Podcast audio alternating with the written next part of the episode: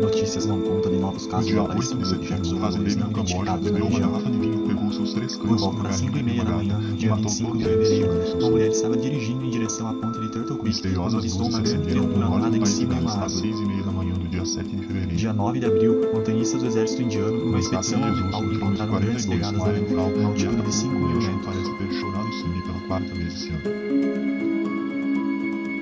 Religiões, sobrenatural, ufologia, conspirações, casos estranhos e muito mais. Seja bem-vindo ao Desocultados.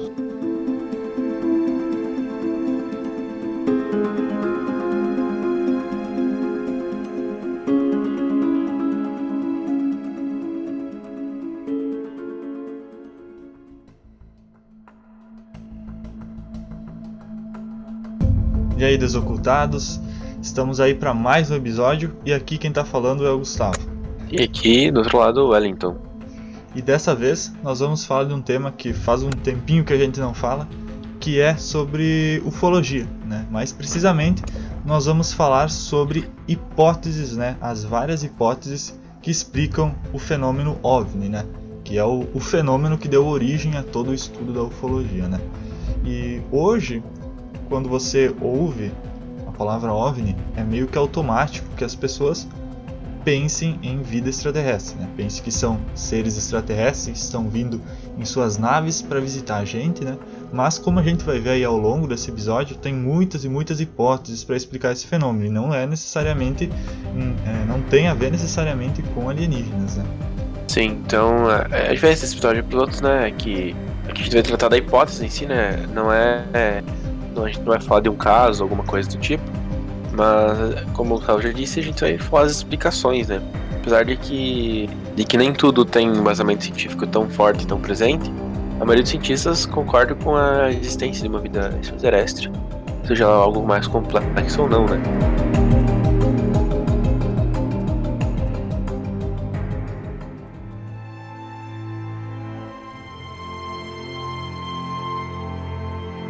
Então, para a gente começar nesse assunto né, mais de forma mais detalhada, a gente vai começar pela hipótese que é mais comum, né? Que, como a gente já acabou de mencionar, é a teoria de que existe de fato vida extraterrestre, né?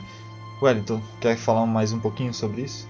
É, não sei se você, você caiu novo aqui no episódio, ou se você ainda não entendeu muito bem do que a gente tá falando, né? Pode ser uma coisa até grotesca, meio estúpida de se dizer, mas se você é novo em tudo isso e não entende o termo extraterrestre, e como o próprio nome sugere, é algo que vem de fora da Terra, né? É uma vida, um organismo de qualquer complexidade que venha de fora da Terra. A gente não tem nada muito concreto, então tudo que a gente vai tratar aqui são apenas hipóteses, mas, como eu já comentei anteriormente, a maioria dos cientistas concorda com sua existência e cada vez mais vem acontecendo mais pesquisas, né? Acredito que você, uh, uma das, das entidades mais conhecidas aí mundialmente, né, é a NASA, fazendo pesquisas no universo em busca de planetas e locais que tenham capacidade para abrigar a vida, né? E essas pesquisas vêm acontecendo cada vez com mais intensidade, né? Não, não só por causa de não por causa de relatos, né? Mas por causa da ciência mesmo ter essa necessidade, né? De, de, de encontrar, eu acho que mais explicações para a vida, né? E em busca disso a gente acaba buscando outros, outros lugares com condições de vida para encontrar talvez um vizinho próximo. Uma coisa que uh, é muito comum acontecer quando a gente fala de vida extraterrestre, né? É que a gente, a gente pensa que ah, é um ser complexo, que tem capacidades cognitivas e de pensamento tão desenvolvidas quanto as nossas, mas não se limita a isso. A vida extraterrestre pode ser formas de vidas muito inferiores à nossa, como bactérias, vírus, entre outros. E além disso, vale ressaltar, né, como a gente tem aqui na Terra tantas variedades e particularidades, né, tantas raças, tantos animais diferentes e seres distintos, isso pode acontecer no universo também, né? Caso o universo contenha vida além da nossa Terra, ela deve ser semelhante à construção da Terra. Não nas mesmas condições, né? Eu acho que talvez não precisa das mesmas condições para ter vida em outros planetas, né? Eu acho que são como a vida, a, o universo é muito grande e você tem outras teorias que mais pra frente vamos comentar. Não necessariamente tem que ser uma atmosfera idêntica à nossa, que seja é, com as mesmas condições que nós, né? Que, que sejam seres que precisem das mesmas coisas que a gente precisa sobreviver, mas podem, principalmente usando a teoria da evolução, por exemplo, né? você, você pode observar que a vida evolui para as condições do certo ambiente, né? Então, independente do, do de ser mais é, de ter as mesmas, as mesmas coisas que a Terra ou não, pode ser que haja vida, né? É, hoje se você for pensar assim, o que, que um ser humano precisa para viver em outro planeta, né? Você vai ter que levar em conta a atmosfera, é, fontes de energia, né, que são essenciais para a gente é, conseguir desenvolver todas as atividades, né, que a gente tem que desenvolver, né, o trabalho, etc. Você precisa de água, né, e alimento que seja adequado para o ser humano, né, não pode ser simplesmente comer terra, né. É, você precisa de uma estrela é, estável, né, como a gente tem o nosso Sol, né, porque imagina como seria viver num planeta onde fosse sempre noite, né, seria totalmente inviável para o ser humano se adaptar a isso, né, e fora os elementos químicos que precisa ter para o ser humano conseguir né, viver naquele local. Mas como você disse, a gente sempre, é, sempre não, né, mas é comum a gente pensar em vida extraterrestre como seres humanoides, né, que sejam como a gente, mas não significa que vai ser necessariamente assim, né? Como você disse, pode ser uma forma de vida inferior, né? Uma espécie de bactéria é, espacial que não precise de oxigênio, que não precise é, das coisas que existem aqui no nosso planeta, né? Fora que podem existir seres que a gente não consegue nem ver, né? Eu estava até pensando agora, existem espectros de luz que o ser humano não consegue ver, como por exemplo o infravermelho, o ultravioleta. E imagina se alguns seres. É, é, um pouco maluco pensar isso, né? Mas se alguns seres se localizam nesse espectro e o olho humano não consegue nem visualizar eles, né? Então, é, o universo é muito amplo e é muito complexo para a gente querer achar que existe em algum ponto é, seres que tenham composições parecidas com a nossa, né? E então, é, você tem que estar tá, para você conseguir é, acreditar numa hipótese dessas e como o Wellington disse, a maioria dos cientistas acredita que em algum lugar existe vida, entre aspas, né, fora da Terra, você precisa ter a mente aberta para entender que se existir vai ser algo totalmente diferente, coisas que a gente não consegue nem visualizar com as nossas condições atuais, né? A gente não consegue nem imaginar como que seriam esses seres. É, e tudo que a gente imagina, né, dentro da criatividade, a gente consegue expor aí na nossa nas nossas ficções científicas, né, com filmes, com monstros e tudo mais. Mas acho que todos, todos esses monstros, se você for analisar, têm aspectos reais, né? Em uns últimos episódios que a gente lançou algum tempo atrás falava dos mitos brasileiros, né, do folclore. E você pode encontrar, por exemplo, o lobisomem, né, que é um homem-lobo. É um exemplo um pouco mais simples, mas é só para exemplificar, né? Quando você, quando a gente cria uh, as ficções científicas, os monstros e tudo mais, são inspirados, em certas formas, nas coisas que tem aqui na Terra. Então, a gente imaginar uma forma de vida completamente nova, como o Gustavo disse, é um pouco mais complexo. Até mesmo uma coisa que eu tava pensando hoje é tipo assim, a gente tá tão focado em encontrar um planeta que seja igual ao nosso, que tenha as mesmas condições que o nosso, para encontrar alguém igual ao nosso, que talvez a gente esteja deixando passar despercebido esses seres extraterrestres, né? Em vez de focar em todos os planetas como um todo, pesquisar cada um. Claro que isso levaria milênios, né, pra, porque o universo é muito vasto. Mas, em vez de a gente pesquisar planetas do modo geral, a gente está tentando atirar onde a gente acha que é mais certo, né? Que é num planeta que é semelhante ao nosso. Mas, como a gente falou diversas vezes já, isso não significa que ali vai ter vida, né?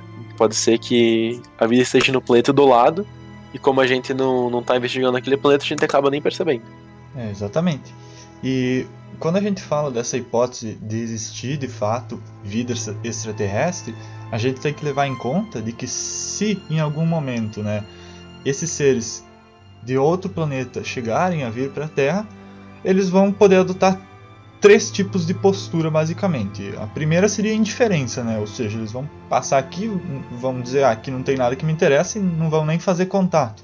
Pode ser que essas os OVNIs, né, então que a gente vê, sejam seres de outro planeta vindo para cá, é, muitas vezes eles podem ver que não tem nada interessante aqui e então não, não fazer contato, né, ou algo assim.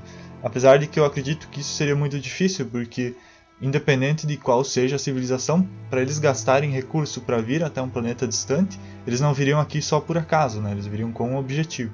Então a gente entra nas, nas outras duas possibilidades, que seriam eles terem uma postura amigável, né, cooperativa, ou seja, eles querem ajudar a humanidade ou pelo menos entender melhor a gente, né, como civilização, fazer alianças, coisas do tipo, ou eles vão ser completamente hostis, né? Eles vêm para destruir a nossa raça, para tomar nosso planeta e nossos recursos, né? Então são as possibilidades, né? É, até você pode encontrar, acho que dentro, dentro do meio mais, mais, mais ocultista, não sei se seria essa palavra mais espiritual, você encontra alguns vídeos por aí das pessoas falando de seres extraterrestres, né, como os reptilianos e, e ferídeos e não sei o que. Então são exemplos, né? Claro que talvez não, não seja isso, mas exemplos de vidas que são hostis ou, ou cooperativas, né? É, também teria isso, né? Pode ser que são diferentes, não, não vai ser só uma, né? Digamos, né? Teriam várias, uhum. né? E cada uma com uma postura diferente, né? E, pra, e por mais que isso pareça um pouco além, especular um pouco além do normal, acredite se quiser, né? Se você não conhece, existe uma disciplina chamada exopolítica, que por incrível que pareça, ela é até mesmo tratada por, por alguns cientistas, né?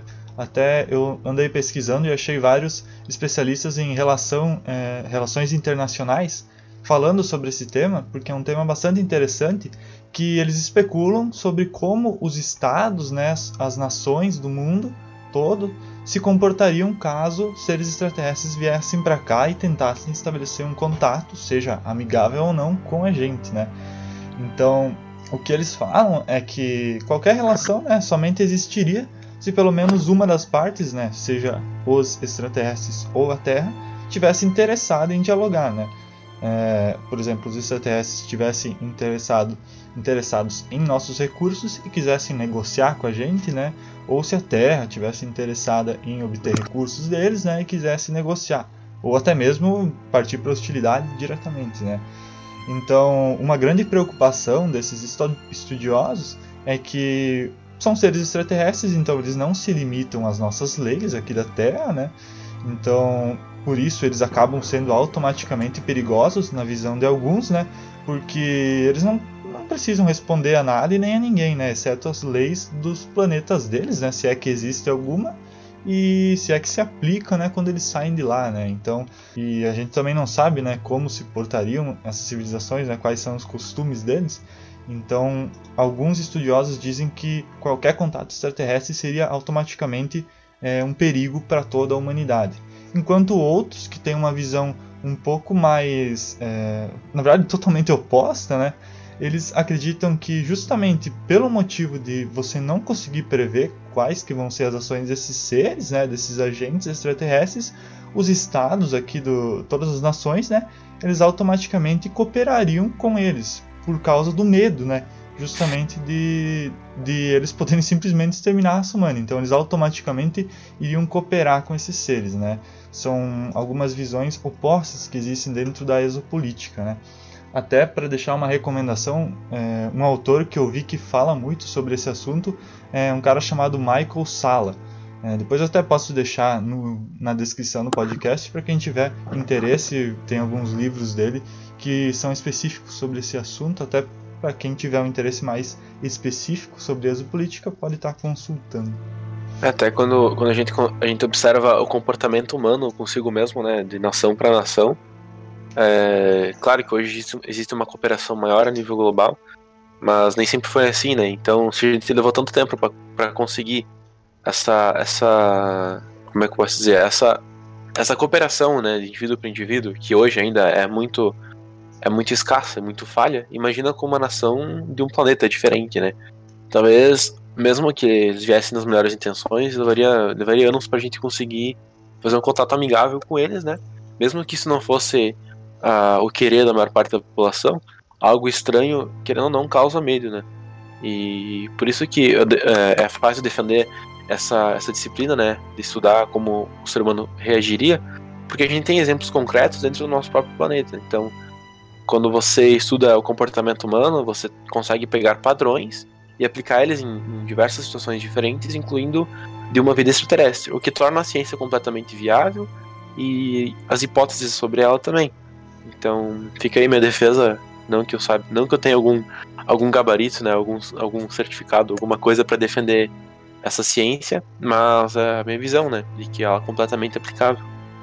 Sim, é como você disse, né, é, se a gente estiver estudando antes, esse tipo de situação fica muito mais fácil de reagir caso um dia aconteça, né. É bem hum. curioso, eu não fazia nem ideia de que existia é, essa questão da exopolítica, né, foi uma, uma descoberta interessante.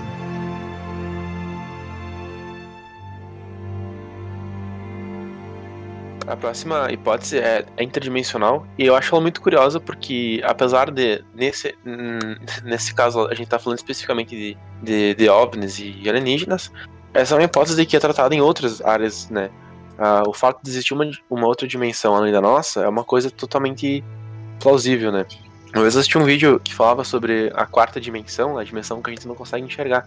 É, por exemplo, ser, se existisse um ser uma dimensão que fosse apenas 2D, como a gente é 3D, ele não conseguiria visualizar tudo que está uh, acontecendo no nossa, no nossa, nosso, no nosso meio, né?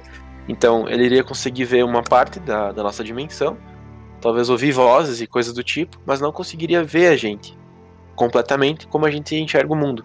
E isso abre hipótese para uma existir uma quarta, quinta, sexta, sei lá quantas dimensões, mas como a gente está inserido dentro de, da dimensão 3D, a gente não consegue observar coisas que acontecem nessas dimensões que são mais abrangentes que a nossa.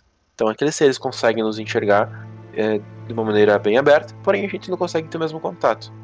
E, é, talvez não por conta disso, mas é, como o próprio nome sugere, esses seres que a gente trata como alienígenas, é, seres de outros planetas, não seriam necessariamente de outros planetas. A gente pode estar talvez coexistindo com, com eles aqui dentro da Terra mesmo.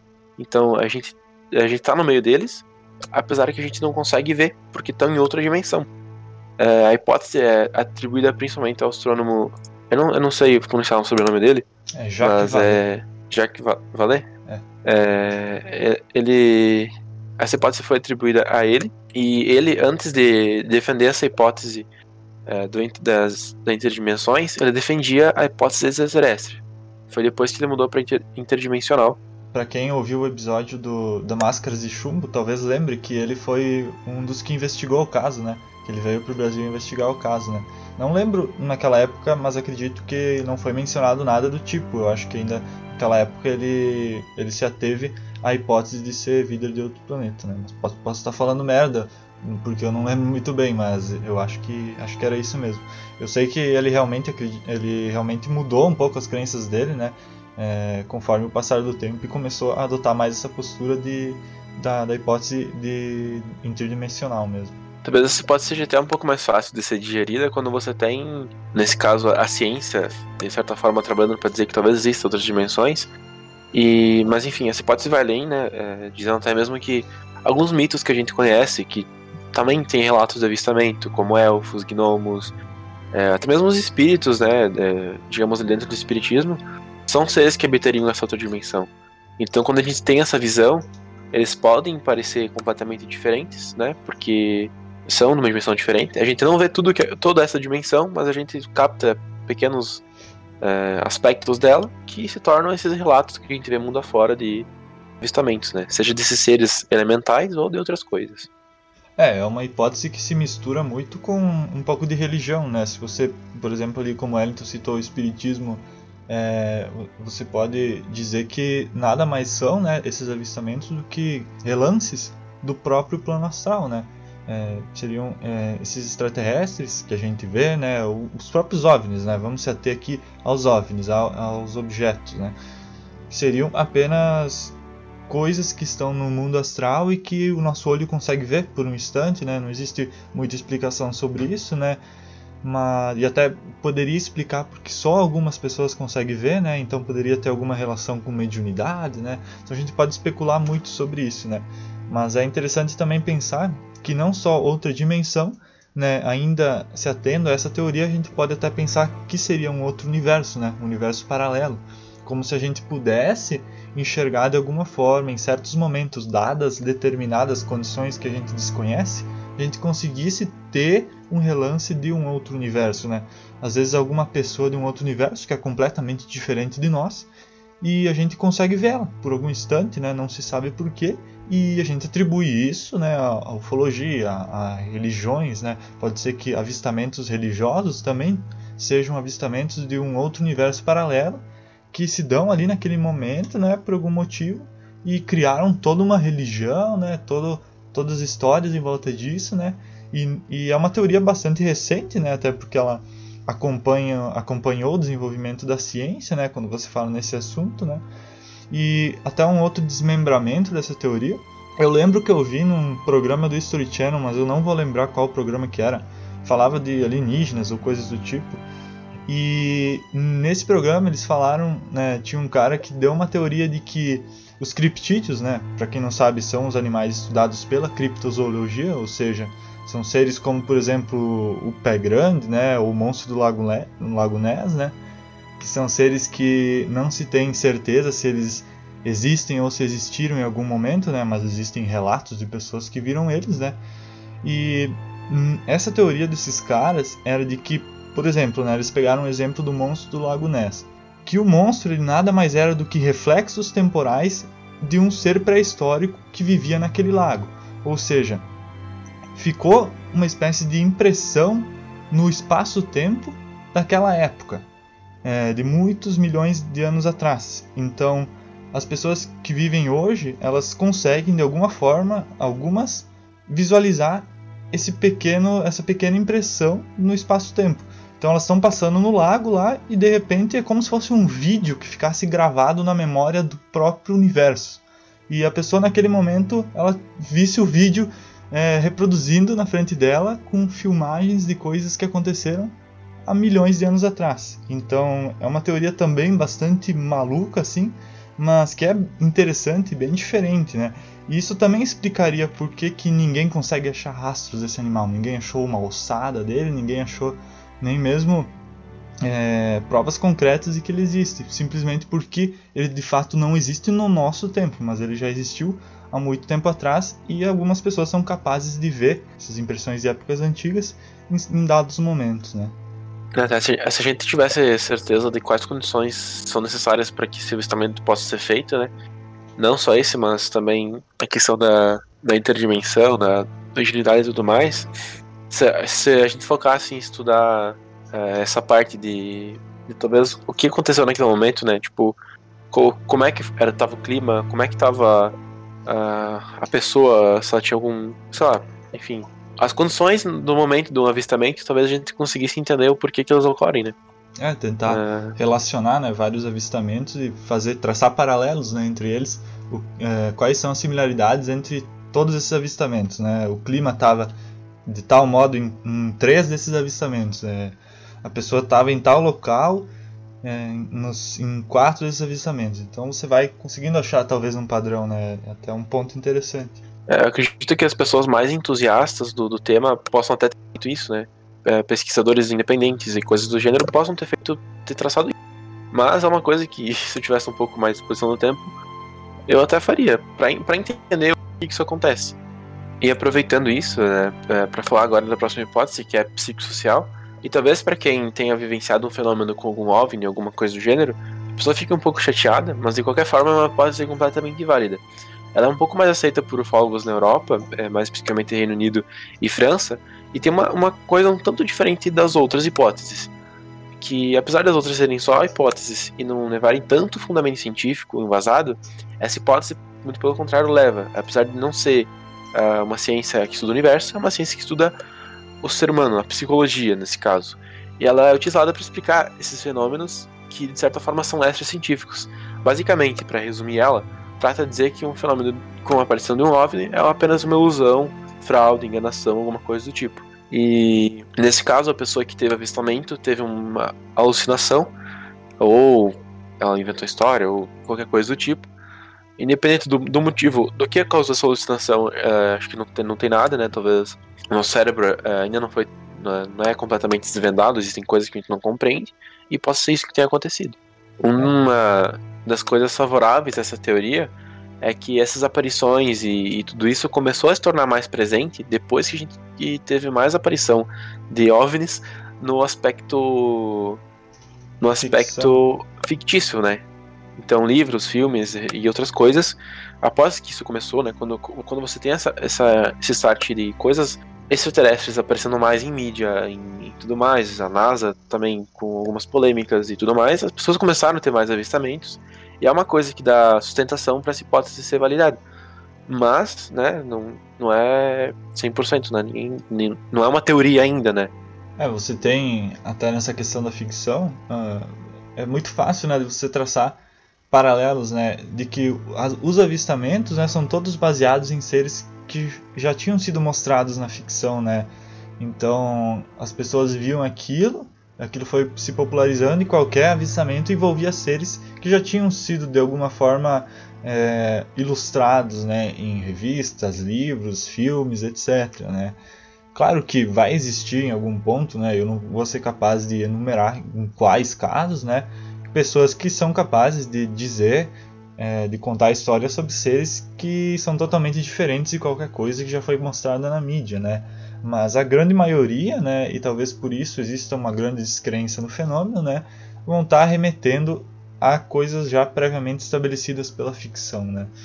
Então, basicamente a teoria psicossocial, né, a hipótese psicossocial, ela diz que os OVNIs são ilusões né, da, da mente coletiva das pessoas, né, e para explicar como que em alguns eventos né, várias pessoas veem OVNIs ao mesmo tempo, é, nada mais seria do que histeria em massa, né, ou histeria coletiva, né, que é um tipo de fenômeno que eu particularmente não consigo acreditar que isso possa acontecer, né, apesar de existir estudos científicos, né, é algo que não é provado, né, mas muita, muitos, uh, muitos psicólogos, né, pessoal que estuda a área da psicologia, acredita que isso seja possível sim, né, mas é algo que não me desce muito porque por mais que o cérebro humano tenha muitas coisas que não foram é, desvendadas sobre ele, eu acho muito difícil que várias pessoas tenham exatamente a mesma ilusão ao mesmo tempo. Eu consigo acreditar mais que seres de outro planeta vêm nos visitar do que que várias pessoas, né, uma centena de pessoas tenha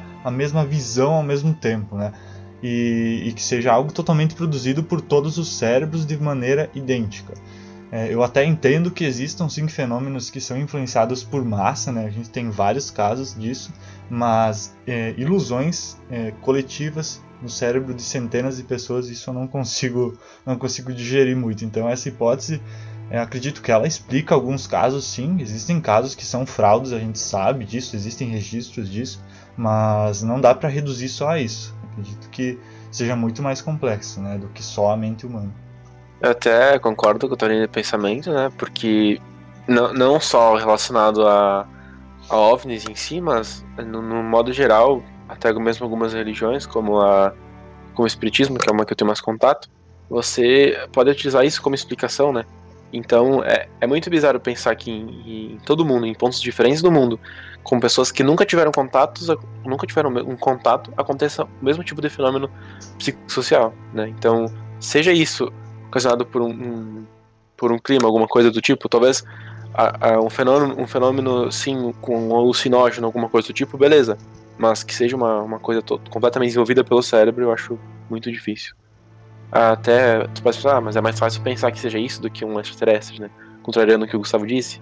Só que não é porque você não viu um, um OVNI, alguma coisa do tipo, que eles não existam. Se você pensar no universo e como ele é vasto, é, é é muito egocêntrico tu pensar que não existe vida fora daqui. E não necessariamente tem que ser mais desenvolvida, mas eu acho que é mais fácil acreditar numa vida fora do que acreditar que é um fenômeno psicológico.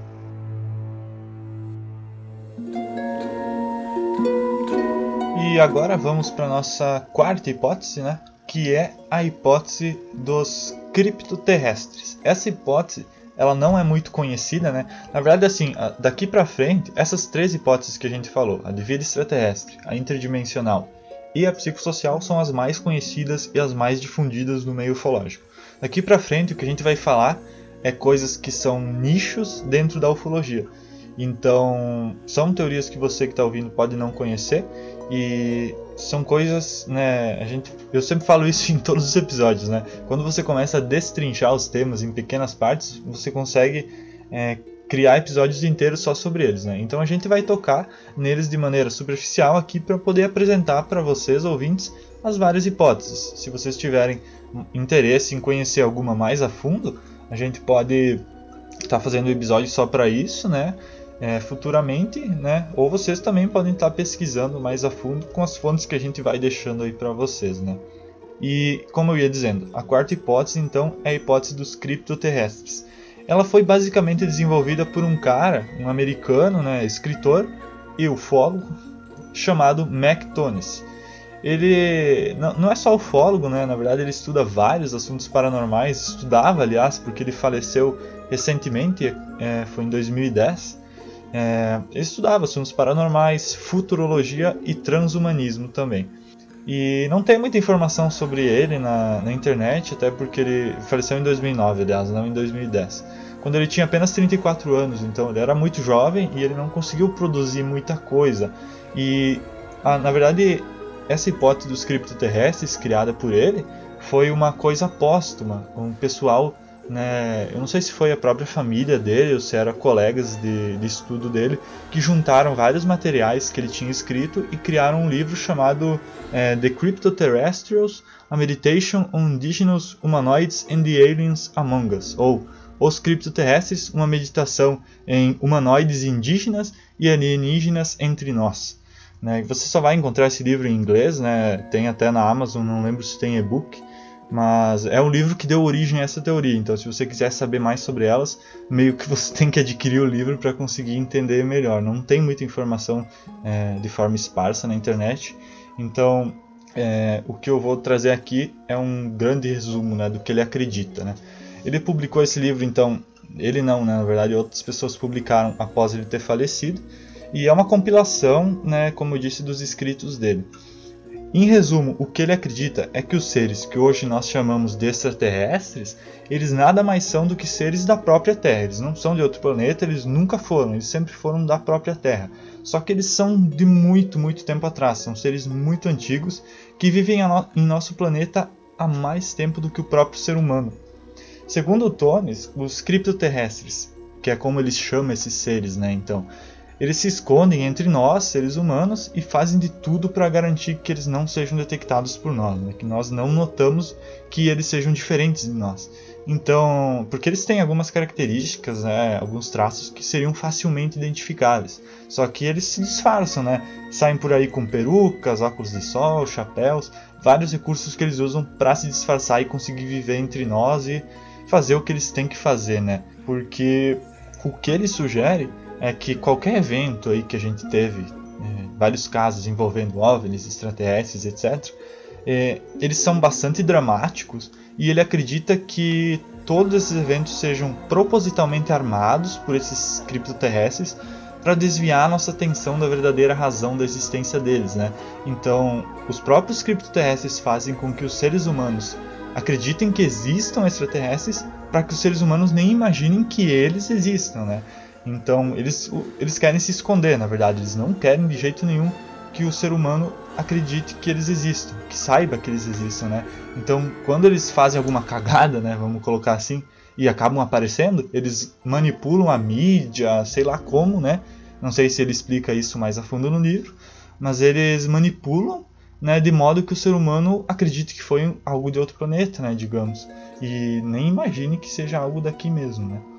E segundo ele, uh, essa teoria ela explica por que os extraterrestres, né, entre aspas, né, seriam capazes de respirar o nosso ar. Né. Isso é, é realmente algo válido ele falar sobre isso, porque se os extraterrestres têm composições diferentes da nossa, como eles são capazes, né, segundo vários relatos, de vir no nosso planeta de cara limpa e conseguir respirar nosso ar, né? Então ele diz que isso é porque eles são daqui mesmo, né? Eles são, como eu disse, mais antigos do que nós, né? Então eles estão adaptados a essa atmosfera. E eles conhecem a humanidade, a cultura, eles conhecem tudo, né? Então eles conseguem se adaptar e se mesclar muito bem. Eles têm uma certa preocupação sobre o bem-estar do planeta, né? Mas, ao que parece, pelo que eu li, esses seres não ligam muito para a humanidade, né? Na verdade, eles têm muita preocupação com o potencial da humanidade, do potencial destrutivo, né? A própria humanidade tem um histórico bem complicado de várias guerras e hoje em dia a gente tem potencial nuclear, então eles são muito preocupados com isso, né?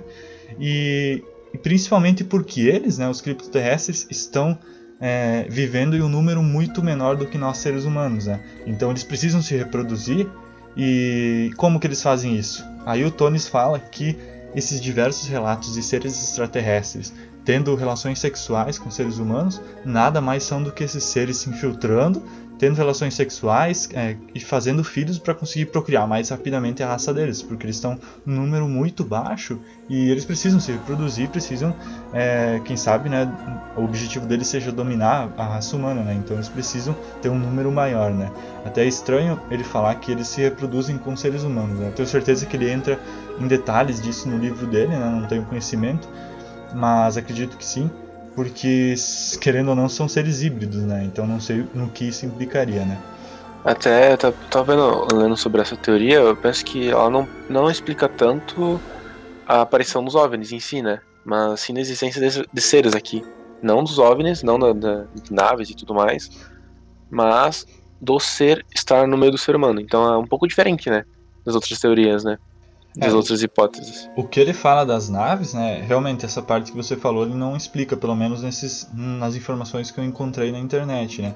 Mas o que ele fala é que em todos os avistamentos de naves, isso é verdade, o ponto dele é bem válido.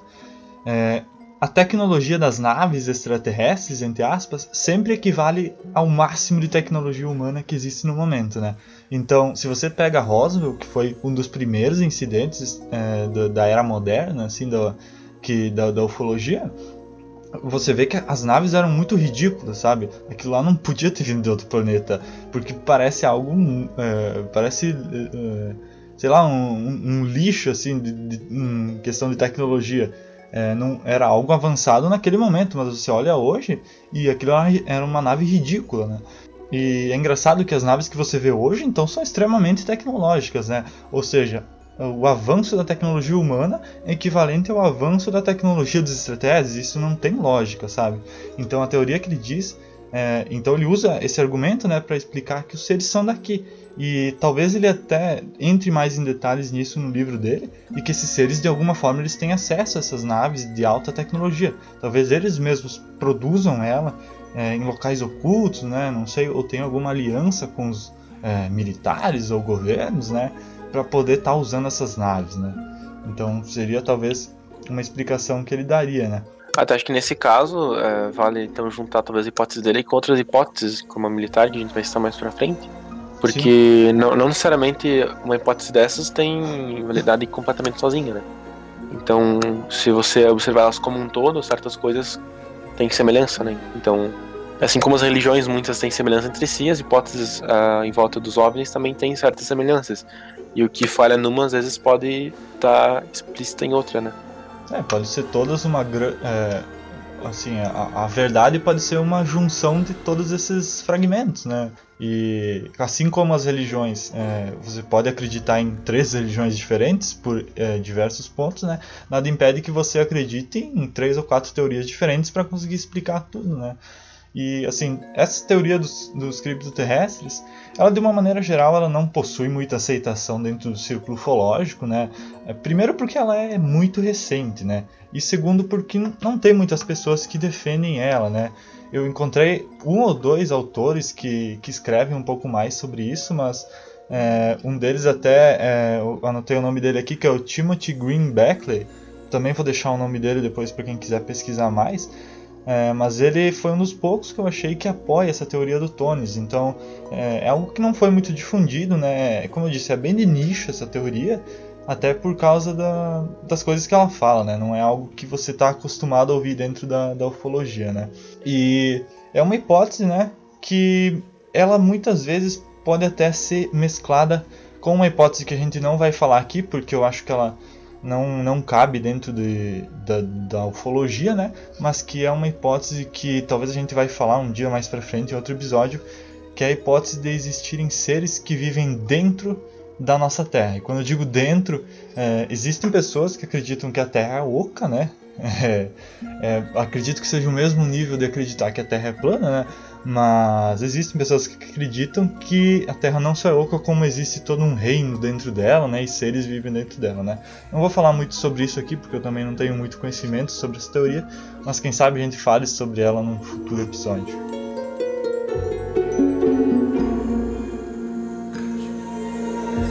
Adentrando a próxima hipótese, que seria dos astronautas antigos, ela trata que os alienígenas não vêm até a Terra somente nesse tempo, somente no tempo que a gente está aqui, mas desde que tudo começou, desde o início dos tempos, desde a formação dos períodos pré-históricos e tudo mais, e isso é utilizado de certa forma para explicar descobertas que não tem explicação, como as linhas de Nazca, por exemplo, né?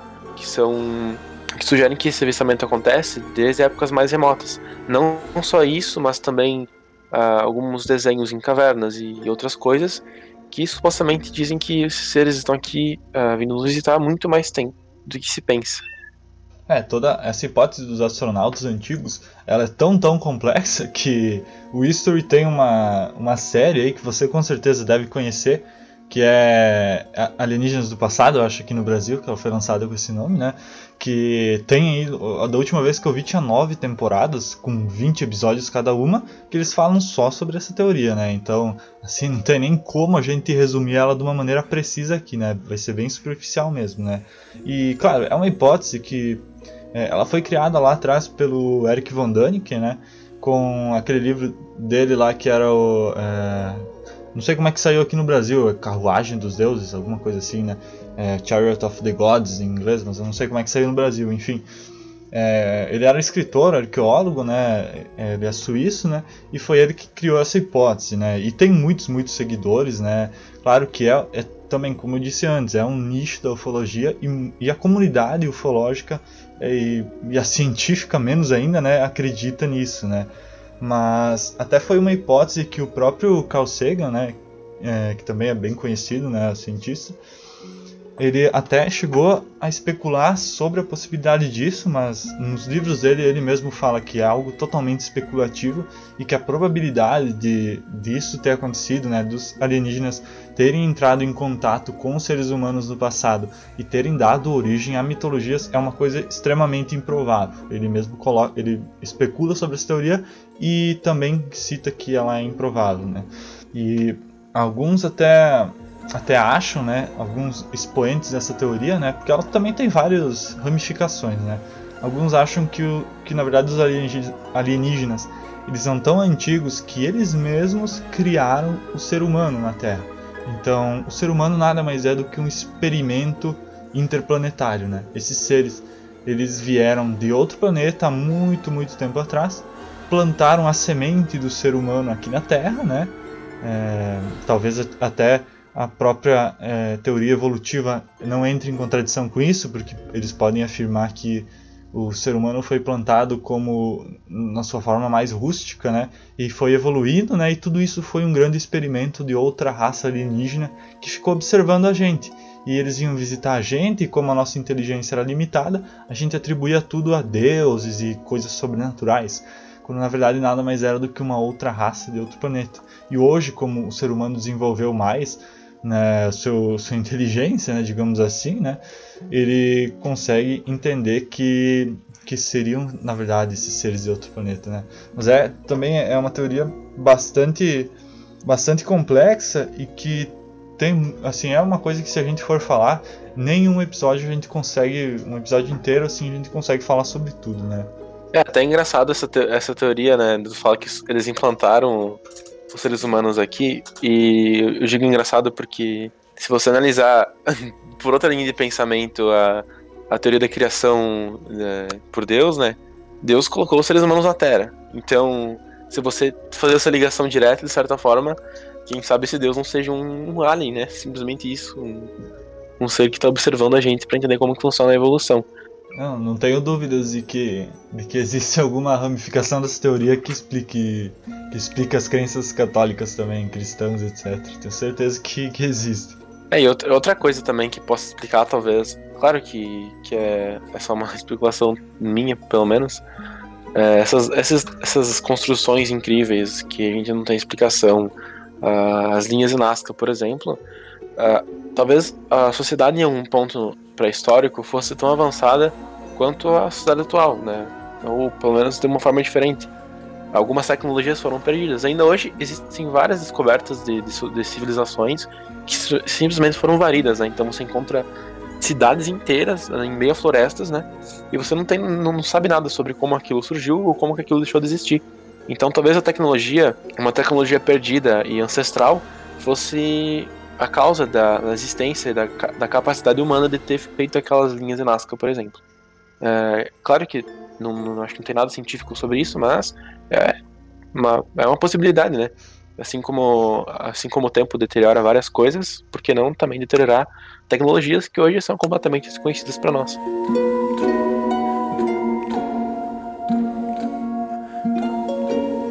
Agora mais uma teoria, né? A gente vai entrar num quesito um pouco mais religioso, porque a gente vai falar um pouco sobre a hipótese paranormal barra ocultista, né? ou até mesmo religiosa, a gente pode dizer. Né? Até aqui eu coloquei pro, pro Wellington que eu iria falar um pouco mais sobre a teosofia e ele iria se ater um pouco mais ao espiritismo, né, que ele conhece mais, né, e, e eu entendo um pouquinho mais da teosofia. Então eu vou falar primeiro e depois ele complementa com a parte dele, né. A teosofia, assim, para quem não conhece, né, o espiritismo a gente falou em vários episódios, então se você não conhecia, você está conhecendo agora. Mas a teosofia a gente nunca entrou a fundo, né, é algo que eu quero fazer no futuro, né, mas é também um tema bastante complexo. E basicamente a obra que é a base para toda a teosofia é a Doutrina Secreta da Helena Blavatsky, né? E não vou nem entrar em detalhes do que ela fala aqui, mas ela praticamente é, é uma enciclopédia de toda a existência da raça humana e de todos os motivos de nós estarmos aqui. É, é um livro gigantesco, né? E ela menciona nesse livro raças de Vênus, de Marte, né? Para assim, ter uma base, né? E, mas assim, segundo a teosofia, de uma maneira geral, todos os mundos, né, todos sem exceção, eles existem para o propósito de habitação e evolução. Esse é o propósito de todos os mundos. E o sistema é muito complexo isso e eu não sei se eu vou conseguir explicar com clareza. Então eu peço desculpas se não ficar claro. Mas assim, segundo a teosofia, o sistema planetário, ele é baseado no número 7. É, cada cadeia de mundos possui sete globos e apenas um deles fica no plano físico. Né? Vamos pensar na nossa cadeia de mundo aqui da Terra, é, que envolve a Terra e mais seis planetas. Não sei quais são, não lembro quais são, é, mas a Terra é o que está no plano físico agora, nesse, nessa era do, do, do universo. Né? Vamos pensar assim. E a nossa evolução como ser humano vai se dar exclusivamente dentro da nossa cadeia de globos. Então eu passei no passado por outros globos que fazem parte da cadeia de globos da Terra e hoje eu tô na Terra e todos vocês que estão ouvindo também. Mas nós já passamos por outros mundos que fazem parte dessa cadeia. A Terra é apenas uma etapa da nossa evolução. Vamos pegar a cadeia do planeta Marte. Ela possui um planeta habitado, mas esse planeta está num nível planar diferente do físico. Ou seja, o planeta Marte não é o planeta que está habitado nesse momento, na cadeia dele. É um outro planeta que está num plano que a gente não consegue enxergar. Pode ser o plano astral, digamos. Então, a gente, como a gente não consegue ver, a gente não consegue encontrar vida extraterrestre, porque eles estão em outros planos nesse momento. Pode ser que no futuro a gente esteja num plano onde vão existir é, mundos habitados naquele mesmo plano e a gente possa entrar em contato com eles. Se é, quando nós aqui sairmos da Terra e passarmos para o próximo plano de evolução, nós vamos para outro planeta onde nós vamos estar no plano astral. Então a gente vai conseguir é, estabelecer contato de certa forma com planetas que estejam no plano astral e abaixo dele, ou seja, no plano físico, e se é que existe algum outro plano abaixo, também nesse. Então, é, isso poderia explicar né, a, as aparições de OVNIs ou, ou, contatos extraterrestres que a pessoa tem, né, dizendo que são relapsos de, do plano astral, né, ou de planos até superiores que o astral, né, e, ou inferiores, né, e, e que a gente consegue ter alguns desses relapsos, né, por viagem astral a gente consegue entrar em contato com outros planetas, etc, etc, né. É, na verdade a teosofia não fala muito sobre OVNIs ou alienígenas, né, ela é bastante cética em relação a qualquer é, relato de avistamento, justamente porque ela diz que não é possível se comunicar com esses seres. Só seria possível é, com muito, muito trabalho, muito estudo, muito conhecimento, porque você precisaria fazer viagem astral para conseguir entrar em contato com um outro planeta, digamos, né? Então não é simples assim você estar andando na rua e você ver um OVNI. É, eles não acreditam nesse tipo de coisa. É, eu não sei se ficou é, claro de entender, mas assim, como eu disse, é um assunto que mais pra frente a gente vai falar mais, né? Se o Wellington quiser falar um pouco sobre a visão do espiritismo, sobre isso também. Certo. A visão do espiritismo não pode, então, tanto quanto parece dessa que você já falou. Apesar de, de ter similaridades, ela é um pouquinho diferente, né? É, ela não, não exalta tanto o número 7, mas, segundo o espiritismo, todo o globo é, de certa forma, habitado, né? Então, as formas de vida que se encontram nesse globo podem ou não ser físicas, né? Então é também semelhante ao que você disse. Uh, mas mesmo que fosse físico, não significa que a gente vê. Como o mundo espiritual, principalmente o mundo do espiritismo, é totalmente pensado para que a gente possa ter essa evolução, se a gente não está preparado para ver esses seres, é muito pouco provável que a gente vá ver. Isso não serve não apenas para seres em outros mundos, mas também o mundo do plano astral. De qualquer forma, quando Allan Kardec contesta os espíritos sobre o mundo e o universo, fica muito claro, né, no livro, isso fica bem claro, que todo mundo que existe é habitado, todo o globo é habitado. Então, eles, eles citam que a criação como um todo não foi feita em vão. Tudo que foi criado tem um propósito na sua existência, e nesse caso todos os globos são habitados. É, se você acompanhou algum episódio da, do Espiritismo, você provavelmente acabou ouvindo sobre isso já. De qualquer forma, dentro do nosso próprio sistema solar, por exemplo, Marte seria um planeta com mais penitência, então seria um planeta inferior à Terra, um planeta onde tem mais sofrimento, e Júpiter um planeta que seria supostamente superior.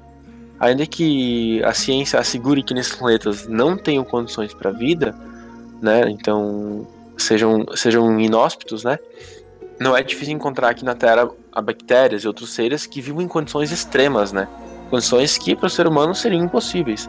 É, até citar mesmo as pressões oceânicas, né? Oceano, oceano que em seus pontos mais profundos passam uns 10 km, lá tem vida. Então, elas não foram empecilhos para a vida, não tem por que em outro planeta é, ser empecilho também. Até mesmo utilizarmos a teoria da evolução de Darwin, é, como os, os seres de suas formas orgânicas aqui na Terra se adaptaram a diversas condições diferentes, quando migravam de uma região para outra e ficavam presos, a evolução fazia com que eles se adaptassem. Então é muito provável que, se exista vida fora daqui, como eu já citei anteriormente, seja da mesma forma. Mesmo em planetas inóspitos, como a vida foi, começou lá e foi criada desde o princípio lá, ela provavelmente se adaptou a viver naquele planeta. E as dependências do, do corpo daquele do ser que existe lá não sejam necessariamente o oxigênio e uma alimentação como a nossa. Assim como eu disse anteriormente, como a nossa mente talvez não é capaz de processar tudo isso, a gente acaba não conseguindo enxergar, por razões que até entanto eu não sei muito bem. Mas, como isso é apenas uma especulação, uh, o fato em si, quando exposto, pode revelar aspectos humanos que antes não eram conhecidos, né? Então, assim como quando uma criança faz um desenho e acha aquilo incrível, e depois que fica grande acaba achando aquele desenho uma coisa completamente escrota ou muito feia. Porque naquele momento é aquela era a visão de mundo que ele tinha. E quando ele conheceu uma coisa melhor, ele viu que aquilo que ele fez anteriormente não era tão bom. O mesmo pode acontecer caso a gente acabe encontrando alguma civilização alienígena, que seja mais avançada ou talvez inferior. Se for muito inferior, vai realçar nosso ego. E se for muito avançada, vai fazer com que a gente entre em depressão, qualquer coisa do tipo, por achar que somos seres muito inferiores e que não temos capacidade para nada. Por isso, ver uma outra nação pode ser extremamente prejudicial não só a nível de acabar com a raça humana, mas a nível psicológico ou a nível de evolução espiritual. Eu até tinha separado aqui as hipóteses é, para falar sobre a hipótese do cristianismo, mas na verdade assim ela, ela entra dentro dessa hipótese que, que a gente estava falando, que envolve as várias religiões, né, apesar de ela ser um pouco divergente, né, que alguns acreditam, né, são principalmente cristãos, é, cristãos fervorosos, né, que os OVNIs e os, e os seres, né, que são é, que teoricamente seriam extraterrestres, eles são nada mais são né, do que demônios ou tentações que o diabo faz para abalar a fé dos cristãos, né, em volta de todo o mundo, né. Apesar disso, hoje eu acredito que os cristãos né, principalmente as autoridades, assim, se eu não me engano, até o próprio Vaticano admitiu que pode existir vida extraterrestre, coisas do tipo, né?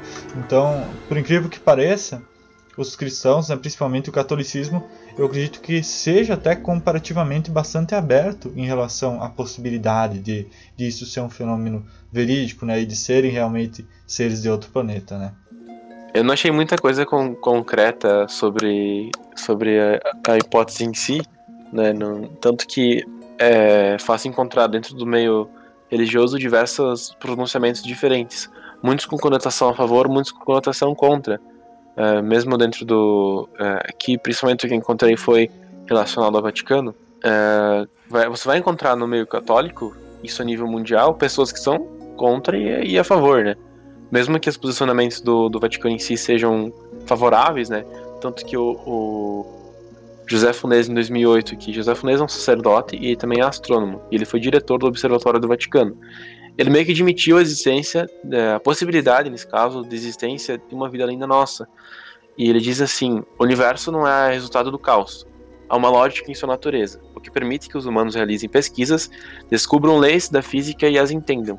Então ele valida aqui, talvez, a aceitação de que pode existir vida fora da Terra, mas não só isso, como também valida a questão de da ciência humana ser algo possível, né? Então, isso talvez possa ser uma, compreendido, é, pelo menos a minha compreensão, como uma certa previsão de que a ciência, em algum ponto, vai andar junto com a religião. Hoje acho que, hoje acho que, que a, ciência não é, a gente, eu não vejo ela assim como uma briga para derrubar a religião, mas a ciência busca compreender os seres humanos. A religião traz uma, uma resposta do que do que é o ser humano, de onde ele veio para onde ele vai. Mas ela tenta às vezes não se ligar à ciência. E nesse caso aqui do José Funès, ele disse também em alguns pontos, não só ele, mas alguns outros outros pesquisadores que eu não lembro o nome agora, que o Vaticano deixa bem aberto as pesquisas deles. Então, eles fazem uma pesquisa bem aberta, a igreja, nesse caso o Vaticano, é bem aberto para eles pesquisarem, tanto que ele colocou algo que talvez vá contra a existência de, de, de vida só na Terra, né? Que através do meio bíblico dá-se entender, pelo menos, que a existência da vida é apenas aqui. Existe um livro falando em Bíblia que se chama The Bible and Flying Saucers, a Bíblia dos Discos Voadores, que é de autoria de um pastor chamado Barry Dowling.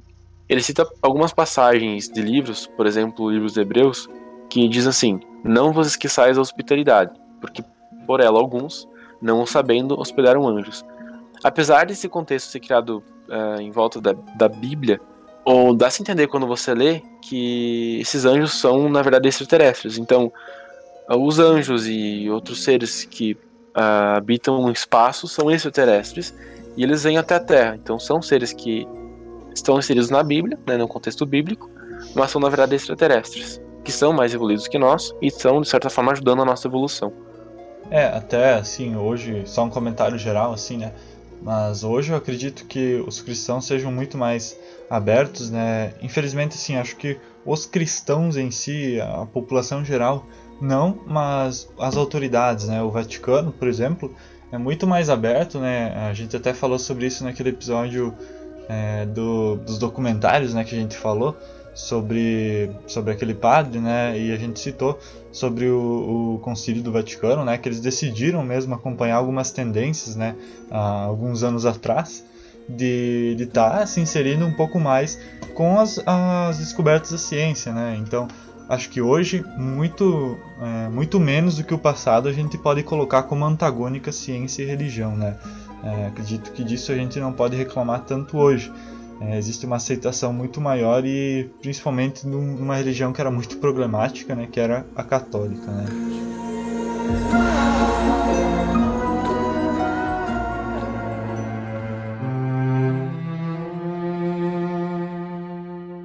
E a próxima hipótese que a gente vai falar é a hipótese que a gente pode chamar de científica. Né?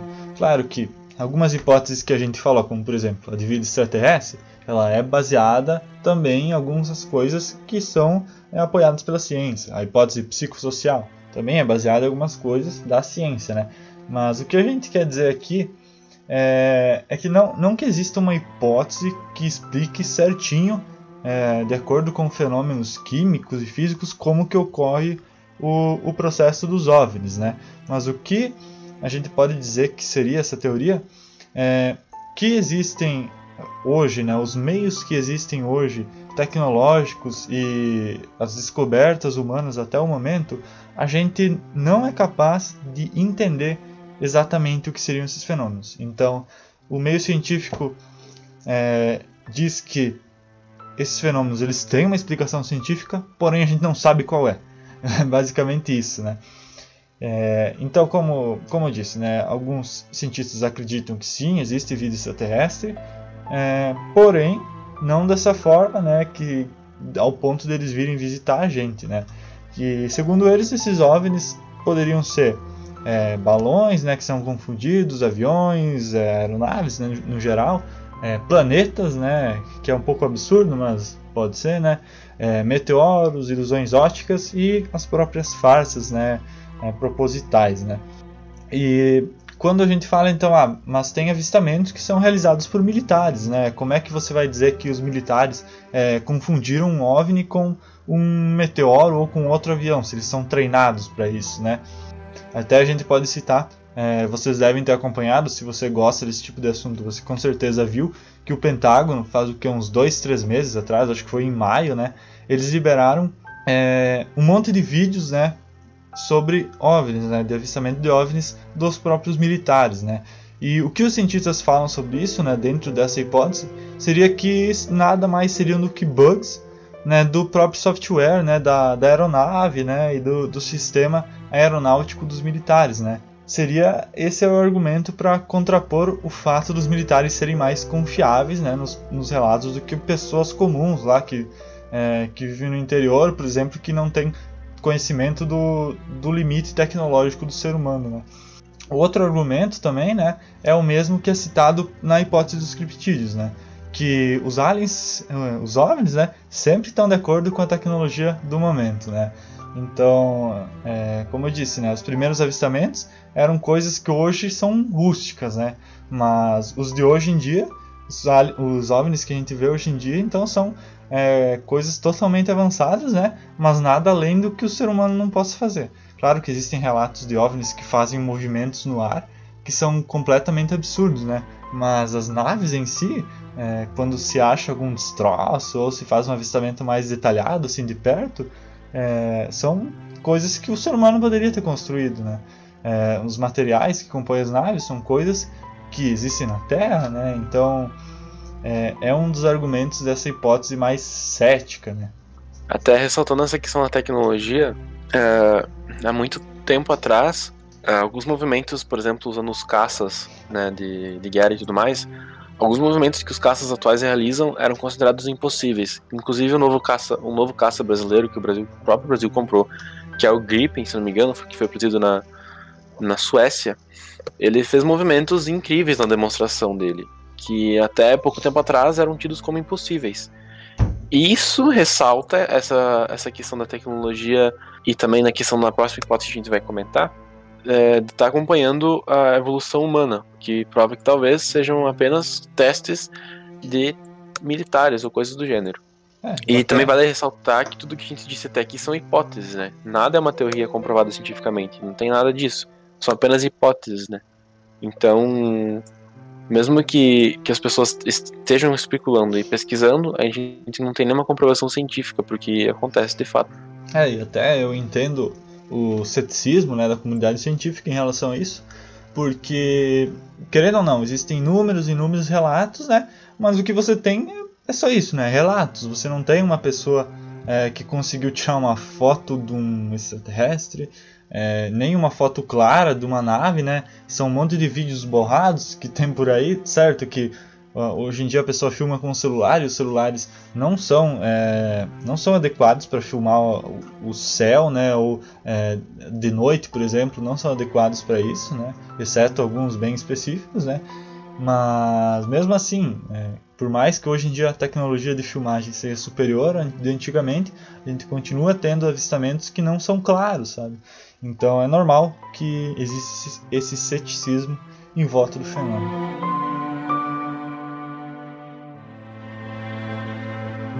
Como eu disse anteriormente, a próxima teoria, que é a teoria não, a hipótese que seria militar, uh, trata basicamente de que esses, essas aparições, OVNIs e tudo mais, não passam de tecnologias. E são tecnologias tão avançadas que, por questão de, de acredito, de, de assegurar que o desenvolvimento fique apenas do país, que não haja tanta especulação de outros países, acaba se utilizando os, os tais OVNIs como desculpa de que que isso é de outro planeta, que é um, uma coisa completamente diferente. Então, até, até mesmo que quando você observa as, os casos onde tem acidentes, né, que caem os, os, as naves e tudo mais, o próprio caso de Varginha aqui no Brasil, que os militares foram muito rápidos para atender, depois meio que tentaram abafar o caso, acontece em outros, outros locais do mundo, incluindo o caso Roosevelt, e, e tem, tem muito essa questão do acobertamento, então os militares estão sempre prontos para agir, acontece muito rápido,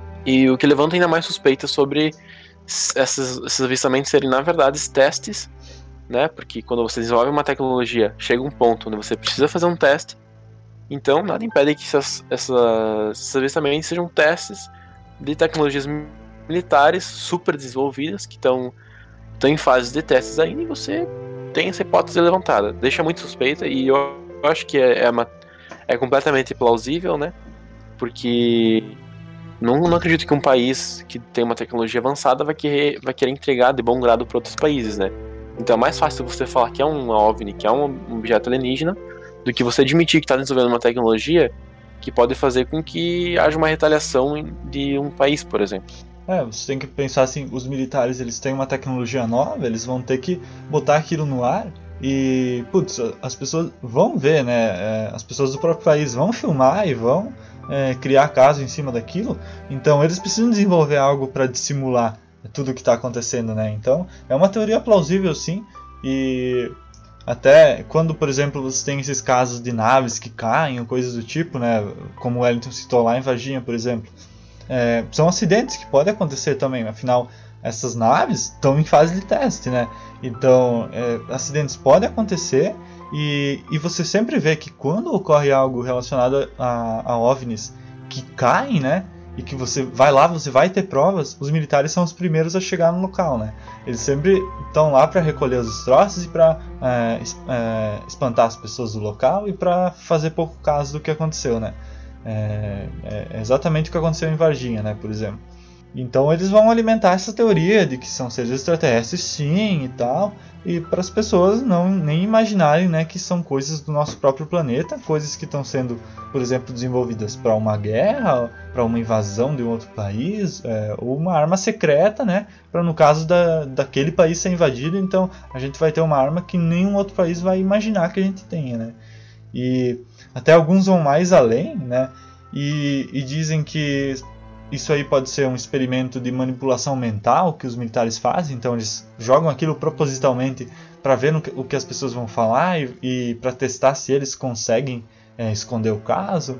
É, experimentos sociais, né, coisas assim. E até alguns vão ainda mais além e falam que podem ser é, experimentos de poderes mentais dos militares que envolvem telecinese, telepatia, etc. E até a liberação de substâncias no ar para causar alucinações nas pessoas e por isso que elas estão vendo é, essas coisas, né? Então existe essa teoria, ela vai do de uma coisa bastante plausível até uma coisa bastante absurda, né? Mas claro, tudo é possível, né?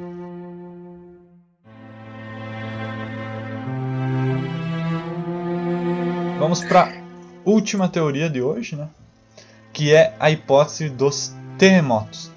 Essa aqui é uma hipótese bastante bastante estranha, né? Estranha não, na verdade eu acho que ela é a mais a mais científica de todas. Na verdade, ela é uma da, das únicas aí que a gente achou que existe de fato comprovação de que ela acontece. E como, como que funciona essa hipótese, né? É, a primeira menção para essa teoria que eu achei, né, não estou dizendo que foi a primeira, mas eu não encontrei nenhuma anterior a isso. É lá de 1980, por um psicólogo chamado Michael Persinger. Inclusive, esse cara, é, se você quiser saber mais sobre essa teoria, você tem que seguir o trabalho desse cara, porque ele tem é, dezenas de coisas escritas sobre isso. Né?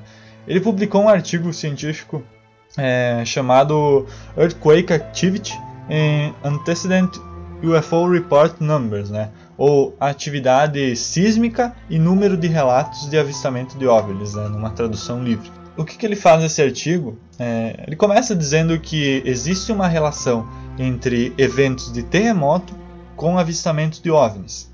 E, e, isso não é algo recente, é algo que tem acontecido há séculos. E que esses eventos dos terremotos eles desencadeiam efeitos termoelétricos e piezoelétricos que eu não faço ideia do que seja, mas que explicariam o porquê as pessoas veem os OVNIs, né? E aqui ele trata como OVNIs mesmo, porque as pessoas veem na forma de OVNIs, mas isso tudo é, tem como explicar. Ele, ele, faz, ele fez uma pesquisa em vários estados americanos e ele encontrou sim uma correlação significativa entre avistamento de OVNIs e atividade sísmica. E ele até propôs que fosse feita uma realizada uma pesquisa mais aprofundada nessas estatísticas para, quem sabe, provar que esses fenômenos que são ditos sobrenaturais ou extraterrestres nada mais são do que apenas eventos científicos. Então, existem pesquisas sobre isso e foi sim encontrada a correlação. Locais onde aconteciam terremotos muito fortes, as pessoas viam esses, esses objetos. E não, não só terremotos fortes, né? Podiam ser coisas muito sutis, e, mas que eram detectados pelos aparelhos né, sísmicos. E as pessoas é, tinham relatos é, de avistamento de OVNIs no exato momento em que aconteceu o terremoto, né? Ou também existe alguns relatos que, que ele conseguiu descobrir que um padrão de que acontecia exatamente uma semana antes do, do terremoto aconteciam os, os avistamentos. Então, claro, que a gente sempre tem que lembrar, você que conhece estatística, você conhece a frase, correlação não indica causalidade, né?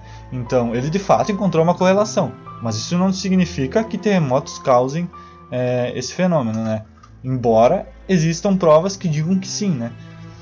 E ele fez mais outras pesquisas e ele continuou encontrando essa correlação em vários locais. Essa hipótese, como eu disse, ela tem embasamento científico porque existe um fenômeno chamado luzes de terremotos. Se você pesquisar aí, você vai encontrar detalhes sobre isso, né? É um fenômeno que é, é, meio rodeado de mistérios ainda, né? Mas ele já é um fenômeno dado como verdadeiro pela ciência. E segundo pesquisas sobre essas luzes, alguns tipos de rochas têm tipos específicos, né? Que ao sofrer pressão elas geram cargas elétricas, né? Então aquelas cargas ficam ali acumuladas, né? Durante é, n período de tempo e quando acontece o terremoto, né? Ali a, a pressão das placas tectônicas, etc. É, essas cargas vão ser liberadas e vão criar um fenômeno que vai jogar essas luzes no céu e as pessoas é, vão visualizar o que elas chamam de OVNIs, né? Como eu disse, é, ele conseguiu encontrar é, alguns, alguns locais onde as pessoas, é, uma semana antes do terremoto, elas viam vários, vários avistamentos de OVNIs. Então, claro, a pessoa nunca vai é, fazer ela mesma essa correlação. Ela nunca vai pensar, ah, eu estou vendo isso é, é, por causa de um terremoto, porque o terremoto nem aconteceu ainda, né? E depois que o terremoto acontecer, Aí que ela não vai lembrar mesmo de ter visto o OVNI há uma semana atrás. E tem até um relato de um cara que ele viu, eu achei agora, não, não lembro aonde que eu estava lendo, que também não vou lembrar em qual país que é, acho que era na Itália. Teve um terremoto muito forte um tempo atrás e um cara, ele viu essas luzes, era um, um cara da, do interior assim, ele viu essas luzes, ele na hora ele já fez a correlação. Ele, ele talvez ele tenha visto isso antigamente e tenha feito essa correlação, mas ele viu as luzes, ele pensou vai acontecer um terremoto e ele pegou a família dele e fugiu do local. E uma semana depois teve um terremoto que destruiu, foi um terremoto bem grande lá na Itália, eu não, não lembro qual que foi, né? Mas foi um terremoto bem grave e ele conseguiu escapar da destruição por causa das luzes, né? E tem até alguns relatos desse pesquisador de que às vezes os fenômenos acontecem, a, a, ele conseguiu encontrar alguns até 160 quilômetros do epicentro do terremoto. Então, é um, como é uma coisa muito esparsa, algumas pessoas nem imaginam que aconteceu um terremoto ali perto, né? E então é muito difícil de fazer essa correlação, mas os estudos desse cara mostram que essa correlação de fato existe, né? É até interessante porque antes eu citei que se a gente pesquisasse um pouco mais sobre as causas, né, sobre o ambiente, né, sobre quais foram as condições que resultaram no avistamento, a gente talvez fosse entender melhor. Eu acho que esse cara fez bem isso, né? Ele foi atrás de entender as condições. Eu não sei como que ele chegou nisso, né? Do, do terremoto em si, mas ele foi atrás de entender as condições que abrangem um avistamento. Ele conseguiu encontrar algo que faz até certo sentido, né? Nesse caso científico. É, ele com certeza teve muito trabalho, né? Eu acredito que seja algo que ele demorou muito tempo para fazer, porque pensa, você tem que ir atrás de todas as pessoas e tal. Mas assim, é, é um trabalho bem legal que é, foi bastante esforço da parte dele de fazer essa de fazer essa pesquisa, então acho que é, é bastante válido. Como eu disse antes, né, nenhum dessa, dessas hipóteses que a gente citou vai explicar 100% do, do fenômeno OVNI, né? Mas assim, alguns casos pode ser explicado cientificamente. Isso não significa que não exista vida extraterrestre, né? Mas a gente tem que pensar que, que nem tudo é paranormal né, no nosso mundo. É, até uma, uma coisa que, uma frase que eu estou utilizando muito esse, esse ano para não entrar em pira filosófica e não sei o que. Na dúvida, segue a ciência. Se a ciência não tem prova, ignora. Não adianta a gente tentar ficar achando explicação e especulando o tempo todo. Isso acaba deixando a gente meio paranoico, né? Tanto que acerca desse, desse tema em si, uh, quando, quando, se trata de, de aliens e tudo mais, tem pessoas que que é uma certeza que elas se comunicam com os aliens e tudo mais, e às vezes é, realmente é uma coisa é uma coisa psicológica, né? Mas esse, esse, esse aspecto, eu não, eu não conhecia essa teoria, né, do, dos terremotos. Eu achei muito interessante, não, não sabia que, que esse caso da, das luzes era uma coisa possível, né, mas, mas enfim, é, é como o Gustavo disse, né, é, o cara deve ter um trabalho muito extenso para conseguir ter chegado nessa conclusão, né, não só de, de, de pesquisa, mas quantas teorias antes dessa ele teve que descartar, né, para chegar a algo que fosse plausível. É, todo, todo esse episódio foi. Acho que tanto eu quanto o Elton a gente acabou descobrindo bastante coisa. Foi bastante aprendizado. Eu também, uh, tirando as teorias principais, eu não conhecia as outras. Acabei ali na, na hora da pesquisa a gente vai encontrando algumas e, e vai aprendendo também. Então foi um episódio bem legal de ter pesquisado e, de ter gravado também. Mas, como eu disse, essa era a última teoria. Então a gente vai ficando por aqui. Espero que você tenha gostado do episódio, que tenha aprendido coisas assim como a gente. E quem sabe a gente volta aí no futuro a entrar mais a fundo em alguma dessas teorias, né? E, e tá trazendo um episódio completo sobre elas para vocês. Então a gente vai ficando por aqui. É, agradeço a você que ouviu até esse episódio. Se você não ouviu os outros, te convido a ouvir os outros episódios Desocultados. E continue seguindo a gente aí para os próximos episódios que virão. Muito obrigado e até mais. É, se você chegou até aqui, como de costume, eu agradeço, né? Se você ouviu o episódio todo. Quem sabe talvez até a gente faça uma parte 2, né? Não tem, não tem um porquê não. Se existem mais hipóteses, provavelmente existem. E é isso aí. Até o próximo episódio.